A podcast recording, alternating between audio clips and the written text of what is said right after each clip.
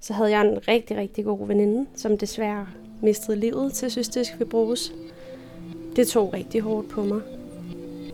Altså så hårdt, at jeg også lidt fik en krise, at jeg kunne ikke rigtig se mening med livet, fordi hvis jeg alligevel snart skulle dø, hvorfor skulle jeg så ud og opleve en masse ting, eller altså, så kunne det jo være lige meget, hvis døden var lige om hjørnet. Så jeg stoppede jo selv øh, en dag med at tage min medicin. Jeg sagde det til min mor, at øh, nu stoppede jeg, fordi nu vil jeg faktisk ikke leve mere. Og så måtte vi se, hvornår at jeg så ville dø.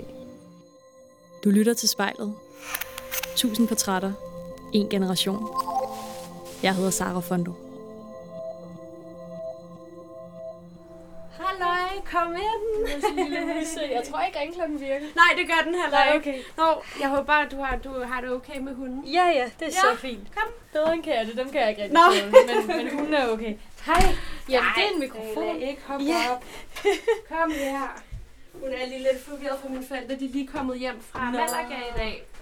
Så, Ja. Og hun har nemlig heller ikke været her. Så endelig så øh, er hun hjemme og ser hele familien. Så Hvor er hun for, at vi fin. smutter igen. Hej. Skal jeg, skal jeg smide min ting? Døden er for mange et virkelig ømtåligt emne, og derfor er det ikke noget, vi så tit taler om med hinanden. Det synes jeg er en skam, fordi vi er jo alle sammen på vej derhen, om vi ved det eller ej. Spørgsmålet er i virkeligheden bare, hvor lang tid der går, og måske vil det hele virke lidt mindre skræmmende, hvis vi netop reflekterede mere over døden. Så det har jeg fundet en, der har gjort. Hun hedder Victoria og er i en alder af blot 23 år rimelig afklaret med døden. Hun lever nemlig med cystisk fibrose, som gør, at hun kan blive meget syg meget hurtigt. Men er Victoria nu virkelig også klar til at skulle herfra, hvis hun blev hammersyg i morgen? Det taler vi om i dag i spejlet. Victoria, vi er i dit annex, hedder det. Kan du ikke prøve at uh, forklare, hvordan ser her ud her? Jamen, øhm, der er en seng, og så er der to tøjstativer, der er fyldt godt op, da jeg har rigtig meget tøj. og så er der et lille køkken, og en reol med en masse sko. Det er jeg også rigtig glad for. og så har jeg et sminkebord og et guldspejl. Og er der noget her på værelset, som du føler fortæller noget om, hvem du er? Jeg vil jo sige, hvis man kigger rundt, så som sagt, så har jeg jo meget tøj fremme og sko, fordi jeg jo har et, et normalt liv, hvor jeg står op hver dag og går i skole, og lige nu er jeg i en praktikperiode, øhm, som også kræver, at jeg står op hver dag og tager noget pænt tøj på og gør mig klar. Så på den måde viser det jo, at, at jeg har en ganske almindelig hverdag, ligesom andre på min alder. Men så er der måske alligevel noget, der lidt øh, bryder med den forestilling, har jeg lyst til at sige. Der står i hvert fald to æsker herover. Mm-hmm. Øhm, har det noget med cystisk fibrose at gøre? Det har det, ja. De piller, du kan se der, det er øh, de piller, jeg tager, hver gang jeg skal have et måltid, fordi mit fordøjelsessystem ikke virker helt optimalt. Og for dem, der kommer til at sidde og lytte til det her, som ikke ved, hvad cystisk fibrose er, hvordan oplever du det så? Jamen, jeg oplever cystisk fibrose ved, at det er jo en lungesygdom, så det kan jeg jo mærke. Det, altså, det er jo vejrtrækningen, og at, øh, at jeg hoster lidt mere end andre. Øhm, det er jo sådan, jeg mærker det til dagligt, at jeg bliver hurtigere forpustet, fordi min lungefunktion den er det lavere end andre omkring mig. Så du har altså de her piller, du skal tage inden et måltid. Er der andre sådan ritualer forbundet med din sygdom? Så har jeg nogle penicillinpiller, fordi at jeg har en kronisk infektion i lungen. Ja, som, fordi den er kronisk, så går den jo aldrig væk. Så det er jo også en fast del af min hverdag, at, at uh, tage de her både morgen og aften. Og så har jeg nogle inhalationsmasker, som gør lidt forskelligt. Jeg har en, som egentlig bare går ned og løsner det slim, jeg har nede i lungerne.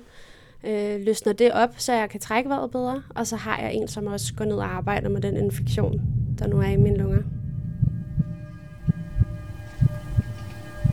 Lige nu sidder jeg på mit værelse, og jeg ser mig selv i spejlet.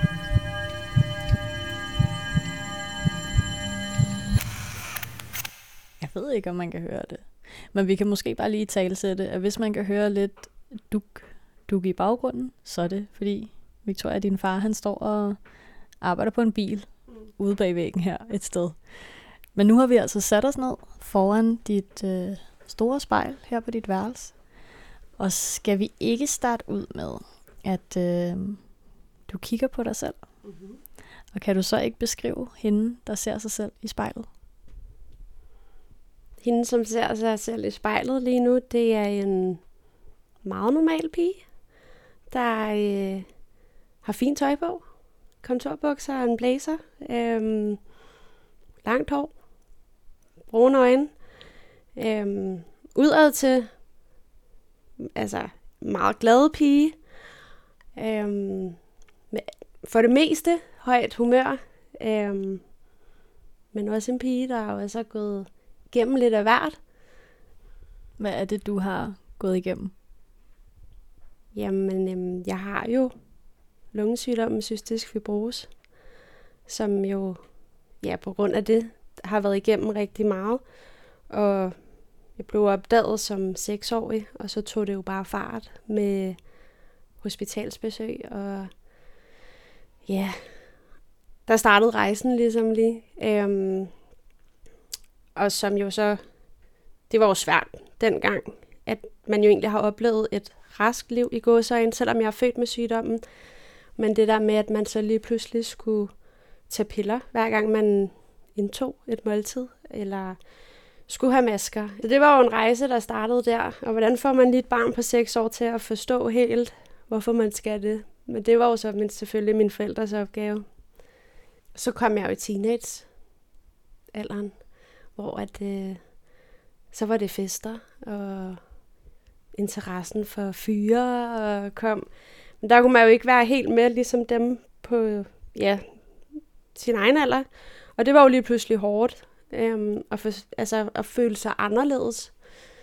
Og lungerne, de blev også dårligere og dårligere, og det var der, jeg begyndte at få mine kroniske infektioner, og min lungefunktion, den faldt rigtig meget. Øhm, så havde jeg en rigtig, rigtig god veninde, som desværre mistede livet til cystisk fibrose. Det tog rigtig hårdt på mig. Altså så hårdt, at jeg også lidt fik en krise, at jeg kunne ikke rigtig se mening med livet, fordi hvis jeg alligevel snart skulle dø, hvorfor skulle jeg så ud og opleve en masse ting, eller altså, så kunne det jo være lige meget, hvis døden var lige om hjørnet. Så jeg stoppede jo selv øh, en dag med at tage min medicin. Og sagde det til min mor, at øh, nu stoppede jeg, fordi nu vil jeg faktisk ikke leve mere, og så måtte vi se, hvornår at jeg så vil dø. Fordi jeg, jeg synes, hvis det alligevel var den sidste tid, hvorfor, øh, hvorfor skulle jeg så fylde den med at tage det medicin? Jeg havde rigtig svært ved at forstå, at jeg var syg. Og hvor, eller jeg havde jo ikke svært ved at forstå, hvor alvorligt det var, for jeg vidste jo godt, at min medicin var livsnødvendig, og det var jo derfor, jeg gerne ville stoppe den. Det var så lige op til Isas død. Det var det, min veninde havde. Men så var det jo som om, da jeg så sad til hendes begravelse, det var et kæmpe wake-up call for mig. Altså, der sad jeg jo og tænkte, okay, det er mig næste gang, hvis du ikke tager dig sammen. Og da jeg også så hendes families reaktion, så tænker jeg, at det er simpelthen ikke noget, jeg vil byde min familie. Eller jeg kan i hvert fald prøve at gøre en indsats for at leve længere, men at tage et aktivt valg om ikke at tage sin medicin, fordi man ikke vil leve mere, det, det er i hvert fald en meget stor ting, lige pludselig at, at gerne vil. Øhm, og egentlig også egoistisk, kan jeg huske, at jeg synes, det var. At hvis jeg døde, så, så var det jo dem, der stod tilbage, og sjovt nok ikke mig. Og det tog ligesom en drejning. Og jeg tænkte, det skal ikke være mig lige om lidt, det der.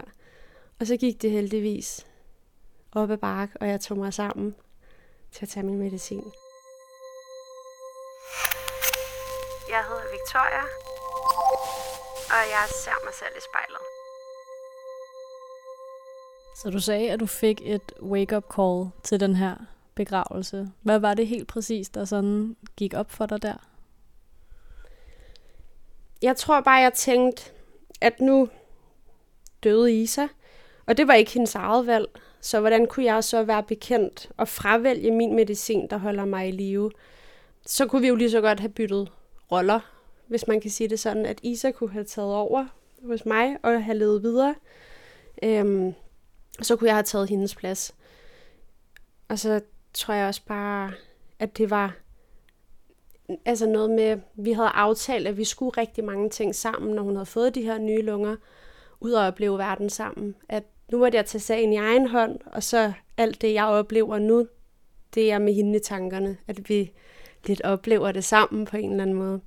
Det er også en tatovering, jeg har fået lavet, som også symboliserer hende. Så alt det, jeg foretager mig i livet, der er hun ligesom med mig. Hvor er den tatovering? Den er på højre Den arm. underarm. Kan du prøve at beskrive den? Jamen, det er en engel, og den betyder faktisk tre ting. Det er først øh, for Isabella, så alle de ting, vi desværre ikke nåede sammen, det kan vi lidt nå nu, eller hun er i hvert fald med mig, øh, med alle de ting, jeg foretager mig og oplever. Og så den anden ting, det er, at min anden veninde, Nicoline, hun skulle også have nye lunger. Hun havde svært ved at tage imod lungerne, og jeg troede faktisk, at jeg skulle miste hende, så jeg fik den lavet, mens hun lå i koma. Øhm, hun lever så den dag i dag, heldigvis, men hun har samme tatovering, så det er også lidt en veninde-tatovering. Og så den tredje, det er på et tidspunkt, skal jeg nok have nye lunger. Og så er det en tanke til min fremtidige donor, fordi der er jo ligesom en, der skal lade livet, før at jeg kan leve videre. Så har du nogle særlige øjeblikke, hvor du altså, kigger på den tatovering? Jeg vil sige, når jeg virkelig oplever store ting. Jeg var for eksempel på backpackerrejse i halvanden måned. Det var lidt kaotisk, fordi det var 80% af min rygsæk var ren medicin. Men der forestillede jeg mig, at det var sådan en tur, jeg skulle have haft med Isa. Og når jeg så var ude på Maldiverne blandt andet og se, jamen, altså, ude at dykke, eller ikke helt dykke, jeg var ude at snorkle, men det, det var jo en fantastisk oplevelse. Der kan jeg huske på et tidspunkt, jeg var under vandet og havde set hajer og rokker og flotte fisk. Øhm, der kiggede jeg på den under vandet og var sådan, du er med mig her på den anden side af jorden. Øhm, så sådan noget. Når jeg lige sådan bliver mindet om, nu lever jeg livet, eller at man lige skal værdsætte det, og at der er nogen her, som blandt andet Isa, som ikke er her længere. Bare lige sende en tanke op til dem. Hvordan tror du, at det faktum, at du har haft døden tæt på størstedelen af dit liv, har altså influeret de valg, du tager i livet? Jeg har den forestilling, at, at jeg måske sætter pris på lidt flere ting end andre. Jeg synes, jeg generelt er en meget taknemmelig person. Og øhm, jeg er jo taknemmelig for, at jeg hver dag kan stå op, og hvis jeg bare har fået en helt, altså en fuld nat søvn, uden nogen host, altså så er jeg, det værdsætter jeg virkelig. Jeg værdsætter også, at, at jeg kan, altså er så rask lige nu, at jeg kan gå på en uddannelse, min drømmeuddannelse. Så på den måde, så værdsætter jeg bare de mindre ting helt vildt meget. Og så tror jeg også, at jeg måske er mere tilbøjelig til at være spontan. Fordi lige nu, så går det jo rigtig godt i mit liv, og det skal bare udnyttes på fuld skrue, for man ved aldrig med den her sygdom. Det kan godt lige pludselig gå ned ad bakke, selvom det går rigtig godt nu. Så få det bedste ud af livet, og at jeg lige nu har et par lunger, der opfører sig ordentligt, det, det skal jo udnyttes fuldt ud. Hvordan gør du så det? Nu har jeg en meget travl hver dag. Og det er jo heldigvis, altså det er jo fordi mine lunger tillader sig det, eller bare mit helbred generelt. Og det er jo, at jeg kører fuldt hårdt på med min uddannelse og min praktik lige nu, som jeg også virkelig godt kan lide, og udvikler mig vildt meget inden for det område, jeg godt kan lide. Øhm, og så er jeg bare sammen med de mennesker, som jeg elsker allerhøjst. Får en masse oplevelser. Øhm, om det, det er jo alt fra byture til caféture til ja, bare oplevelser generelt. Brugt min sommerferie med to veninder, eller det, det var så hver sin ferie, men en tur til Kreta med min rigtig gode veninde, og en tur til Bornholm med også min rigtig gode veninde. Så på den måde, så jeg skal ud i verden med dem, jeg elsker allerhøjst. Jeg hedder Victoria, og jeg vil gerne have så meget ud af livet som muligt, mens jeg har det. Og mens vi lige stod og lavede en, øh, en kop te i køkkenet, der, øh, der sagde du til mig, at i virkeligheden så burde du måske ligesom lidt leve i, ja, inden for fire vægge og aldrig yeah. komme ud for dem, hvis det sådan skulle være rigtigt. Øhm, udfordrer du lidt dit helbred på den måde, du lever?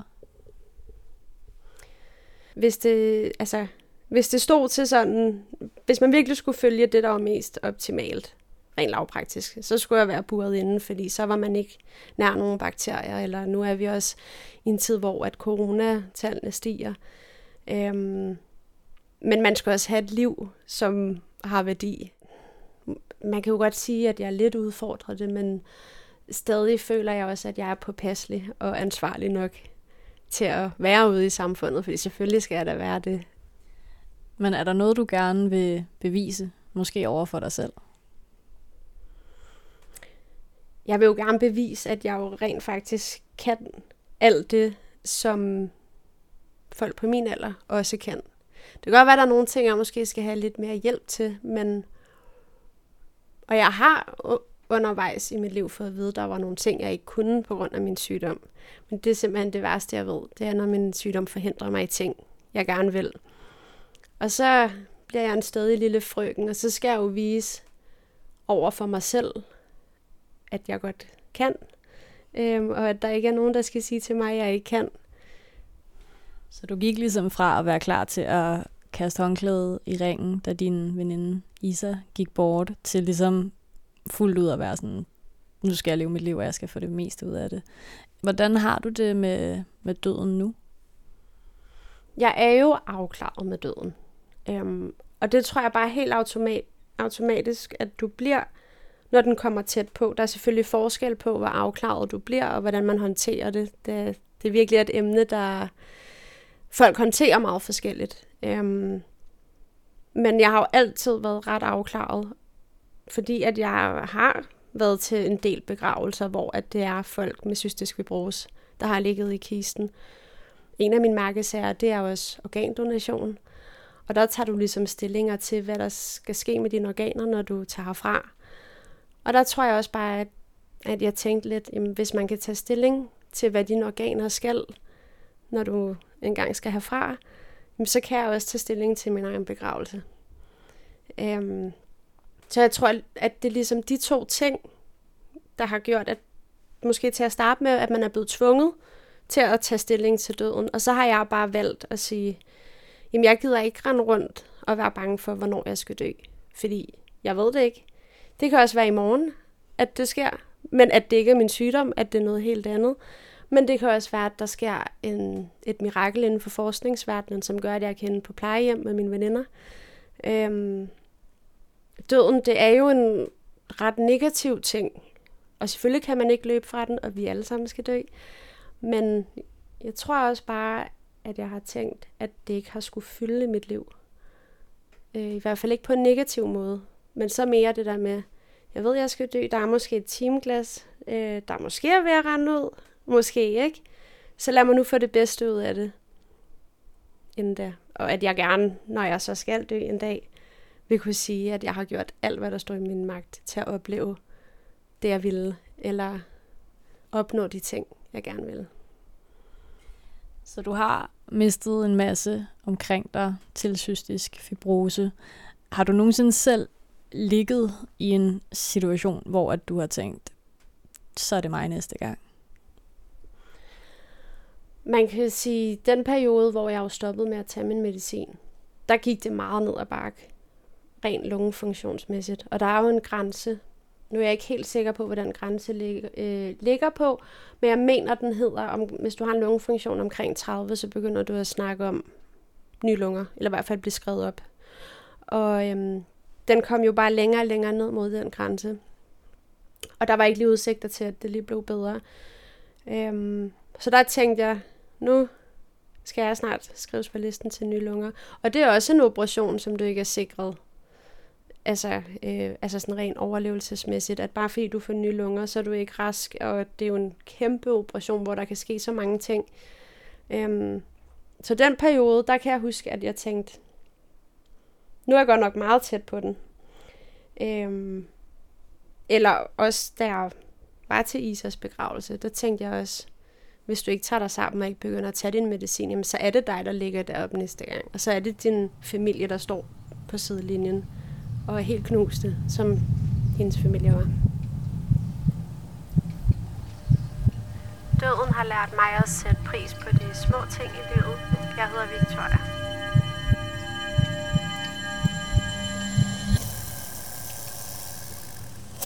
Så nu er du selv ret afklaret med døden. Du har ligesom forledet dig med, at det kan være, at det ikke går den vej. Det, eller det gør det jo for os alle sammen. Mm. Men hvordan reagerer folkene omkring dig? Er de lige så afklaret, som du er? De er ikke lige så afklaret overhovedet. Men jeg tror også, dem, der står mig allernærmest, de ved også, at jeg godt kan lide at joke. Generelt. Og jeg tror også, det, det har jo ligesom været mit skjold til at takle det hårde. Gør det til noget lidt sjovt. Og jo, bevares. Øh, nogle gange har jeg lidt for sort humor i forhold til, hvad lige min nærmeste pårørende kan håndtere. Men øhm, nu kommer jeg fra, fra en meget prankster-familie, hvis man kan kalde det. Øhm, og øh, så vi har en eller anden ting med, at vi driller meget hinanden.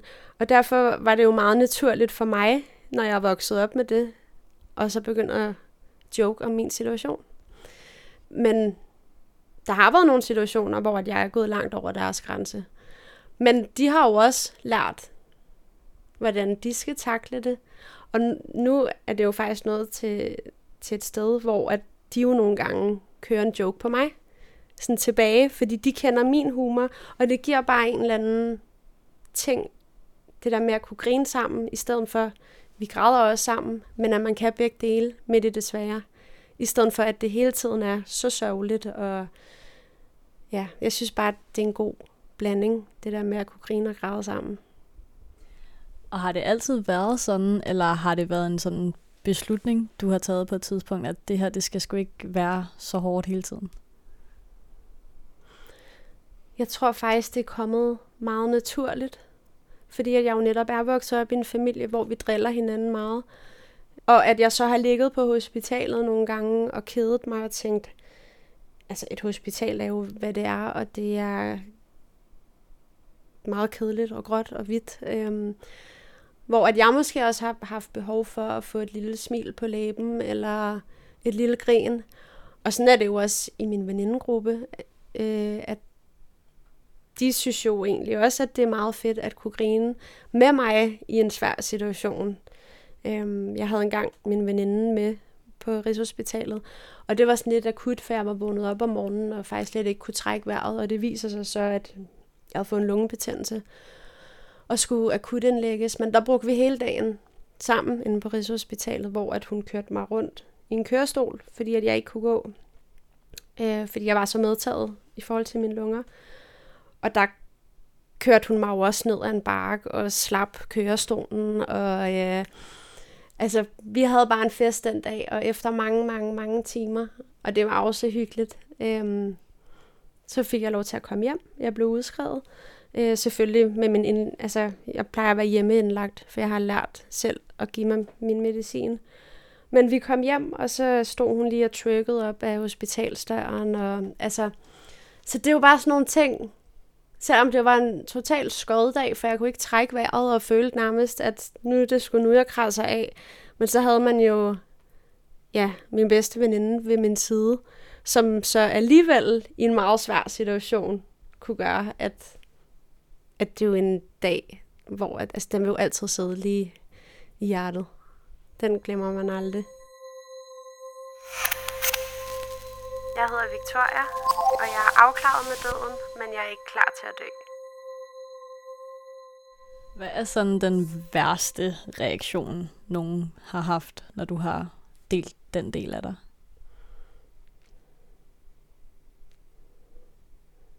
Jeg tror, øhm, ja, det er faktisk et godt spørgsmål. Den værste reaktion. Altså, ikke fordi det gør mig noget, men jeg har da fået nogle stykker, hvor det er sådan, jamen, det er jo der, man dør ung. Og selvom jeg er indforstået med det, så er det jo alligevel underligt at få det at vide. Øhm, også fordi, at jeg føler jo ikke, at jeg skal dø ung.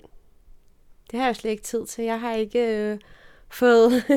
jeg har slet ikke oplevet nok til at dø, så det kommer ikke til at ske. Så nu siger du, at du ikke er klar til at dø. Er du så overhovedet afklaret med døden egentlig? Både og, vil jeg sige. Jeg tror, jeg er lige nu i et sted i mit liv, hvor at jeg ikke vil dø. Fordi at jeg er jo stadig så ung, og nu er jeg færdig med min uddannelse om et år, og vil jo gerne være karrierekvinde, og jeg vil jo også gerne en dag være mor, stifte familie. Så jeg er ikke klar til at dø, men jeg føler, jeg er afklaret med, dø, med døden, hvis det giver mening. At når den så kommer på et tidspunkt, så har jeg i hvert fald nemmere ved at håndtere den. Okay, men kan du så ikke prøve at forklare mig, hvordan er, hvordan er du afklaret med døden? Jamen, jeg er afklaret ved døden øhm, på den måde, at jeg er ikke bange for den. Fordi at jeg godt ved, at den egentlig kan være tæt på. Så jeg gider ikke at lade den fylde. Men når det så er sagt, så er jeg heller ikke lige så afklaret med døden, at skulle det ske i morgen. Altså, eller okay, det var måske meget kort tidsfrist, men fik jeg at vide, nu går det ned ad bakke, og, og vi kan ikke gøre mere. Så vil jeg, altså det, det vil være et kæmpe nederlag for mig, fordi at jeg ikke har opnået de ting i livet, som jeg skal endnu.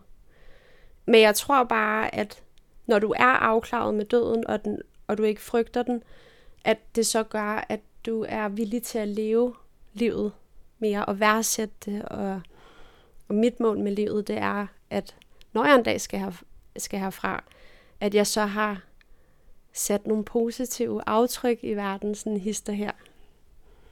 Så hvis du nu gik hen og blev pissesyg i morgen, mm hvad tror du så, der vil gå igennem dig der? Jeg vil sige, hvis jeg gik hen og blev virkelig syg i morgen, og det bare gik ned ad bakke, så vil jeg også mene, at jeg stadig har levet livet. Godt nok ikke så lang tid, men at jeg har stadig gjort mit i forhold til den indstilling, jeg har, for at få så meget ud af det som muligt. Men jeg tror også, at jeg har nået at nu siger jeg det som 23 år, det lyder som om jeg er 80, ikke? Men, øhm, men jeg føler, jeg virkelig har nået at udvikle mig i forhold til, hvordan jeg ligesom skal balancere mellem sygdom og hverdagsliv, hvor førhen, der var det min værste fjende. Hvor den dag i dag, der føler jeg ligesom min sygdom, eller mine lunger, vi er sådan venner, vi skal være et team, vi skal kunne det her sammen.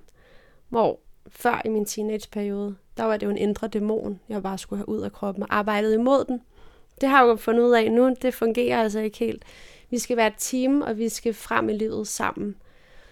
Men det er egentlig et meget godt spørgsmål, øh, hvordan jeg lige vil reagere, hvis det gik ned ad bakke.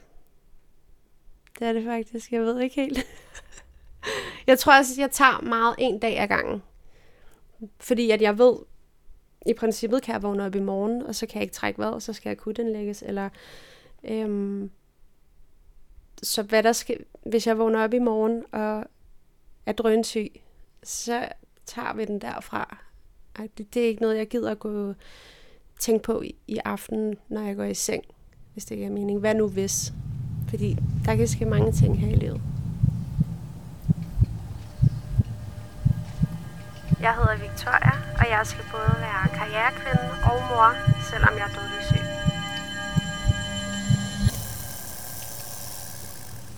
Og hvis du en dag ligesom skulle ligge på dit dødsleje og, og have den der sådan, jeg skulle til at sige tilfredshedsfølelse, det lyder også forkert, men altså netop det der med sådan at, at, at være, være klar til det, mm. altså det her med at have, have sat dit aftryk og sådan noget, hvad tror du så, du skal have opnået til den tid, før at du vil være okay med det? Så skulle jeg selvfølgelig blive færdig med min uddannelse nu, men jeg vil også gerne videreuddanne mig inden for ejendomsbranchen. Og så skulle jeg helt klart stifte en familie med nogle børn. Og, øhm, og en mand selvfølgelig. Det. øhm, og jeg tror, de to ting, karriere og familie, i mange år. Øhm, og så en masse gode minder med mine veninder. Det er jo også bare, de betyder også så meget for mig. Øhm, det er jo også noget, der altid har været sindssygt vigtigt for mig, at ikke altid, men det er det blevet her øh, efter min teenageperiode, at finde nogle ting i livet, som gør, at du har motivation til at leve og stå op hver dag. Øhm, og ligesom få det boost der til at leve videre. For jeg tror sådan rent mentalt, så sker der bare meget, hvis du har noget at stå op til hver dag og leve for og kæmpe for. Øhm, det har jeg også nu.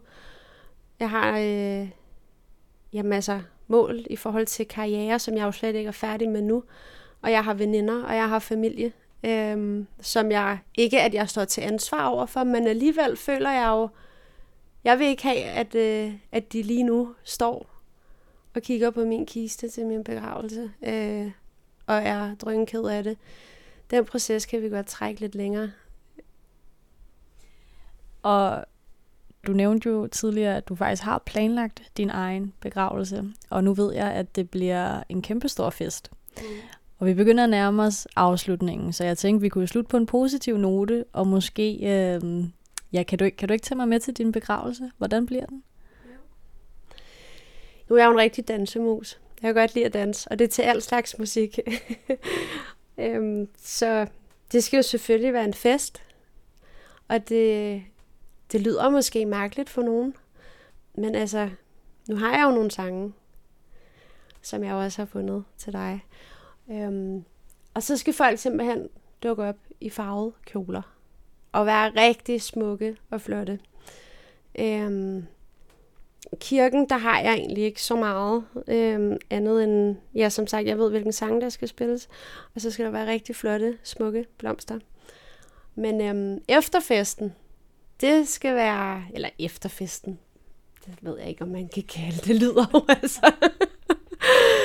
øhm, jamen, der skal bare være en god DJ og et stort dansegulv og cocktails i lange baner. Og så ved jeg i hvert fald, at mine piger, de, øh, de kan godt give den gas i min ånd. Og så nogle gange, det er ikke fordi, at min begravelse fylder særlig meget i min hverdag overhovedet. Jeg tror bare, at det er godt for mig, at jeg på et tidspunkt har sat mig ned og tænkt, hvordan vil jeg gerne have det? Så, øh, så mine pårørende ved det. Øhm, så de netop, netop ved, at de kan lave en begravelse for mig i min ånd. Og nogle gange så kan jeg blive sådan helt, hold kæft hvor er det ærgerligt, at jeg ikke skal med til min egen begravelse. at jeg simpelthen går glip af en fest. Men, øhm, men jeg tror bare, at jeg jo på et tidspunkt i mit liv blev mødt med rigtig mange begravelser.